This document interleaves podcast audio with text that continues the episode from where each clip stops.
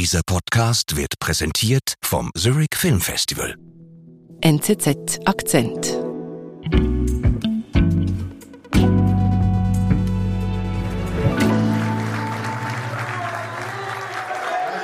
Was, was hören wir da? Großer Jubel, das ist das Jahr 2015. Nayib Bukele, ein junger, dynamischer Politiker aus El Salvador, sehr smarter Typ mit einem perfekt sitzenden Anzug, ist gerade zum Bürgermeister der Hauptstadt San Salvador gewählt worden.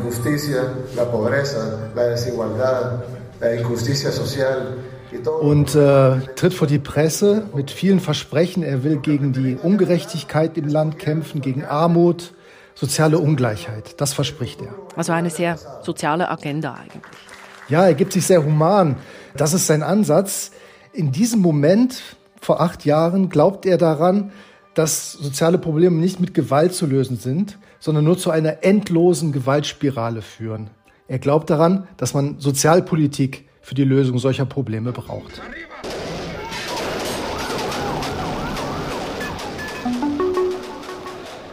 Jetzt, wir sind acht Jahre später, zeigt Bukele ein anderes Gesicht. Er ist mittlerweile Präsident des Landes, also von El Salvador und er regiert sehr autoritär und er macht auch daraus kein Geheimnis. Er bezeichnet sich selber als der coolste Diktator der Welt. Nayib Bukele führt einen brutalen Feldzug gegen die Bandenkriminalität in seinem Land und hat damit auch Erfolg. Doch er überschreitet die Grenzen des Rechtsstaats, sagt Korrespondent Thomas Milz. Ich bin Antonia Moser. Thomas, über Nayib Bukele haben wir im Akzent schon einmal gesprochen, aber ganz in einem anderen Zusammenhang. Ja, genau. Das war 2021, als in El Salvador der Bitcoin eingeführt wurde. Genau. Bukele hat die Kryptowährung als offizielle Währung eingeführt, neben dem US-Dollar. That is why next week I will send to Congress a bill that will make Bitcoin a legal tender in El Salvador.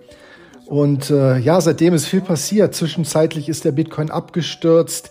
El Salvador war am Rand der Zahlungsunfähigkeit. Das Land ist in eine Krise geschlittert, auch in Bezug auf Gewalt. Die Gewaltraten waren am Sinken und dann, Anfang dieses Jahres, ist es zu einer schlimmen Gewaltwelle gekommen, zu einer Terrorwelle. Kriminelle Banden haben innerhalb von wenigen Tagen fast 100 Menschen ermordet. Was meinst du genau mit kriminelle Banden? Ja, seit Ende des Bürgerkriegs, Anfang der 90er Jahre, gewinnen Jugendbanden immer mehr an Einfluss. Jugendbanden, die heißen Maras, und da gibt's verschiedene Gruppen, das ist Barrio 18 oder Mara Salvatrucha. Mhm. Und die dealen mit Drogen und verdienen sehr viel Geld durch Schutzgelderpressung, Entführung, also Erpressung von Lösegeld. Okay. Und äh, das Spannende ist, man erkennt sie eigentlich sehr leicht daran, dass die Mitglieder sehr viele Tätowierungen haben. Also die haben oft die Haare wegrasiert, haben sich Tattoos auf der Kopfhaut, im Gesicht, unter den Augen, auf dem Hals, der ganze Oberkörper. Mhm. Teilweise auch Arme und Beine sind voll mit Tätowierungen und dann steht dann auch oft der Name äh, dieser Mara. Mhm. Und ein großes Problem ist, dass diese Banden sich gegenseitig bekämpfen auf sehr brutale Art und Weise. Das sind Kämpfe zwischen von einer Straßenseite zur nächsten oder zum, von einem Stadtviertel und dem anderen. Und das geht sehr brutal zu. Und wer sich denen in den Weg stellt, der wird weggeräumt auf brutalste Art und Weise. Das ist also eine Art Mafia. Und diese Mafia terrorisiert die Bevölkerung und besonders dort die Mittelschicht und die arme Bevölkerung. Und die Politik macht die dann nichts?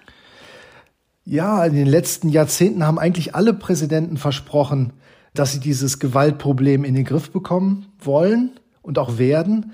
Aber es ist nicht viel passiert, weil die Banden sind letztlich zu mächtig. Politiker und die Banden sind auch voneinander abhängig, weil wenn ein Politiker Wahlkampf machen will in den armen Vierteln, muss er ein Abkommen haben mit einer Bande. Okay. Und außerdem gibt es Vermutungen, dass auch sehr viele Polizisten, Soldaten auch gemeinsame Sachen machen äh, mit diesen Banden. Und aus diesem Gebräu ist halt entstanden, dass Salvador eines der gefährlichsten Länder der Welt geworden ist im Laufe der Zeit. Und du hast ja gesagt, auch unter Nayib Bukele letztes Jahr gerät die Gewalt wieder außer Kontrolle. Ja, ganz genau.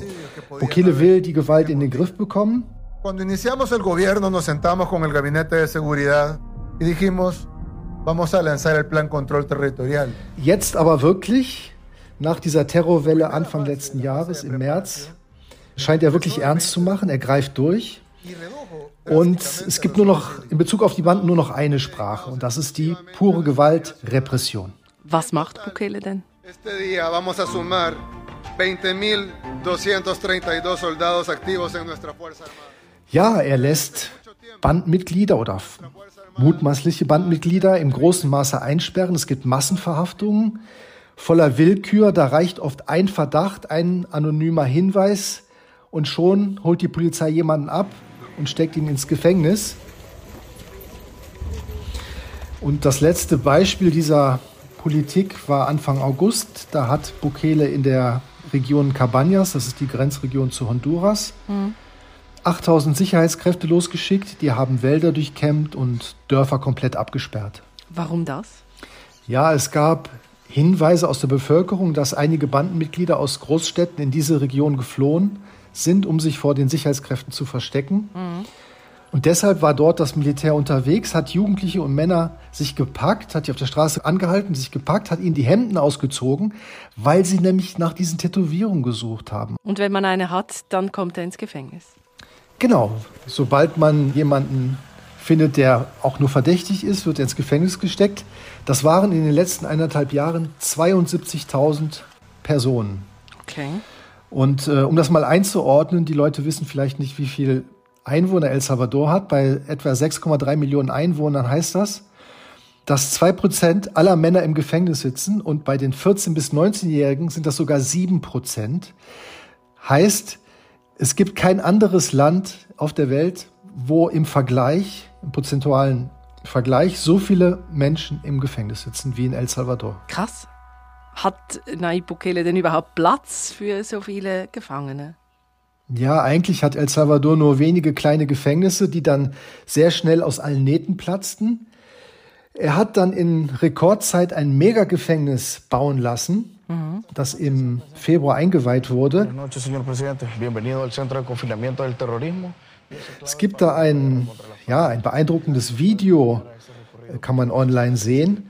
Es ist eine Tour durch dieses Gefängnis. Bukele geht durch dieses Gefängnis und ihm wird das Gefängnis vorgestellt. Und es ist beeindruckend. Also es ist 23 Hektare groß, okay. dieser Gebäudekomplex. Es ist das größte Gefängnis Lateinamerikas und es passen 40.000 Inhaftierte hinein. Und es ist gebaut wie eine Festung, also auch die Strom- und Wasserversorgung sind total autonom, alles ist abgelegen, das ist uneinnehmbar. Und dieses Gefängnis ist jetzt gefüllt mit Gangmitgliedern. Ja, genau, das ist mittlerweile gut gefüllt und auch das hat Bukele meisterhaft inszeniert. Er kommt nämlich aus der Werbebranche okay. und hat nun auch immer ein wirklich ein Profiteam dabei, was seinen Alltag filmt und das wunderbar inszeniert und aufbereitet für soziale äh, Medien.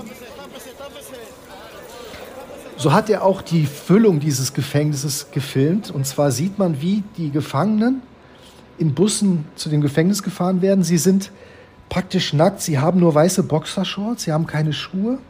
Sie sind an Händen und Füßen gefesselt mhm. und sie werden von schwarz vermummten Soldaten oder Gefängniswärtern werden sie durch die Gänge gescheucht und sie, sie gehen in gebückten Gang, einer nach dem anderen, so wie Hühner auf einer Reihe gehen sie, werden sie durch diese Gänge gescheucht. Okay. Und das Ganze hat so eine bisschen, also so eine gute Qualität. Man denkt, das ist eine, eine Netflix-Produktion. So perfekt ist das inszeniert. Mhm. Sind krasse Bilder. Darf Bukele denn das überhaupt? Also einfach alle festnehmen und ins Gefängnis schmeißen? Ja, rechtlich gesehen darf er das. Und zwar, weil der Ausnahmezustand ausgerufen wurde. Mhm. Das bedeutet, dass Grundrechte aufgehoben sind. Leute können einfach eingesperrt werden auf Verdacht, entweder der Verdacht der Sicherheitskräfte oder ein anonymer Hinweis. Es gibt da gar keine Fristen. Es, sie haben kein Anrecht, ihren Anwalt zu sehen und viele Familien berichten, dass sie seit Monaten keinerlei Kontakt mit den Personen haben. Und äh, das gilt seit März letzten Jahres, als diese Terrorwelle über das Land lief. Und äh, bis heute gilt dieser Ausnahmezustand, weil er jeden Monat erneut verlängert wird. Aber gibt es da irgendwelchen Widerstand dagegen? Ja, es gibt äh, sehr viel Kritik von Menschenrechtsorganisationen, sowohl in El Salvador, aber halt auch im Ausland. Äh, Menschenrechtsorganisationen wie Human Rights Watch verlangen von der Regierung, dass man sich an, an Standards hält, an Rechtsstaatlichkeit hält, dass es transparente Prozesse gibt. Und auch westliche Regierungen, hier vor allem die USA und die Europäische Union, haben die Regierung auch ermahnt, sich an diese Standards zu halten und äh, werfen der Regierung vor, dass dieses Verhalten letztlich das Verhalten eines autoritären Regimes wäre. Wir sind gleich zurück. Am 19. Zurich Film Festival sehen Sie die Kino-Highlights der Zukunft als Premieren. In unserem Festivalzelt auf dem Sachsi-Lüteplatz erwarten Sie zudem ein musikalisches Rahmenprogramm, höchster Kaffeegenuss und exquisite Afterwork-Drinks vom 28. September bis 8. Oktober. Tickets auf zff.com. Cause life is better with movies.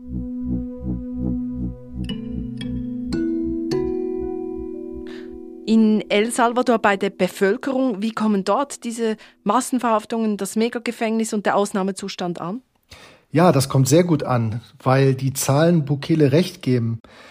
2015 hatte El Salvador noch eine Mordrate von über 100 Morden pro 100.000 Einwohner. Das ist mittlerweile auf acht heruntergegangen. Das ist eine massive Senkung. Ja, und gleichzeitig natürlich, und aufgrund dieser Senkung sind seine Zustimmungswerte im Land auf über 90 Prozent gestiegen. Aber eben, du hast gesagt, das Ganze hat auch einen Preis irgendwie. Ja, natürlich. Der Rechtsstaat wird untergraben, sowohl bei der Bekämpfung von Bandenkriminalität, aber auch sonst zeigt Bukele autoritäre Züge. Er hat, nachdem er die Parlamentswahlen gewonnen hat, hat er kritische Richter ersetzen lassen. Innerhalb der Regierung hat er Schlüsselpositionen mit Familiengliedern besetzt. Es gibt insgesamt sehr wenig Transparenz.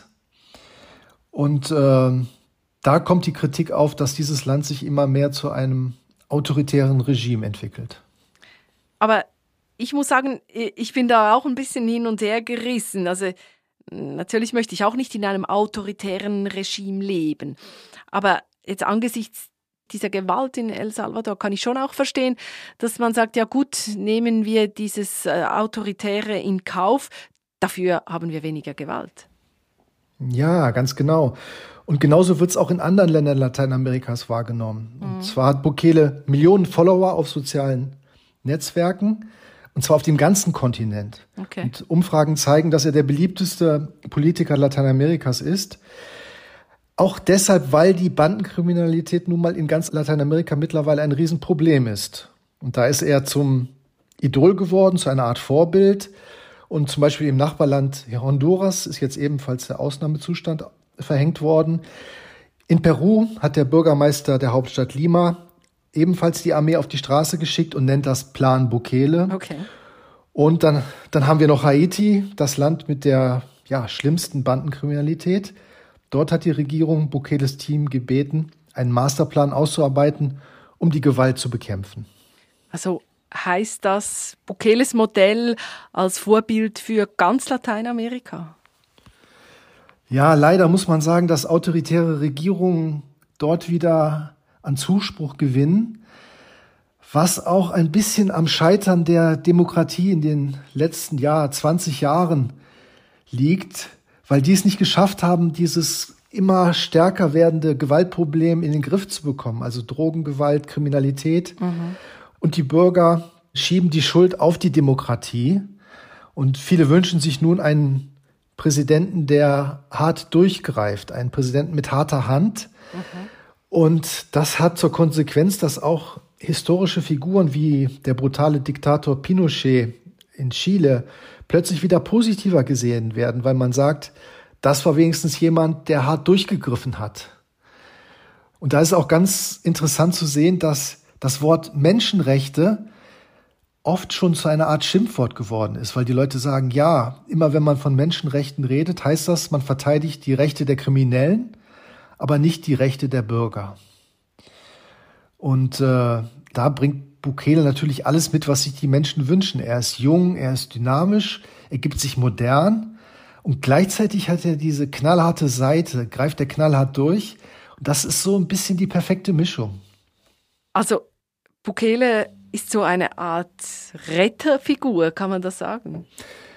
Ja, ich meine, Lateinamerika ist streng katholisch geprägt und Retterfiguren erscheinen da oft und gerne. Hm. Und die haben dann auch oft und gerne magische Lösungen. Mhm. Aber in der Realität erweisen die sich dann nicht als so magisch und so einfach. Ich denke, Bukele ist erfolgreich, weil El Salvador nun mal auch ein kleines Land ist, das ist halb so groß wie die Schweiz, und er trifft dort auf Jugendbanden. Ich denke, in anderen Ländern wie Kolumbien oder Mexiko, wo es wirklich professionelle Drogenkartelle gibt, die ausgerüstet sind wie, wie Streitkräfte, da wird er nicht so leichte Hand haben. Mhm. Und da wird auch so hartes Durchgreifen zu nichts führen, sondern nur ein immerwährendes Gemetzel nach sich ziehen. Und da würde die Politik der harten Hand dann auch rasch an ihre Grenzen stoßen.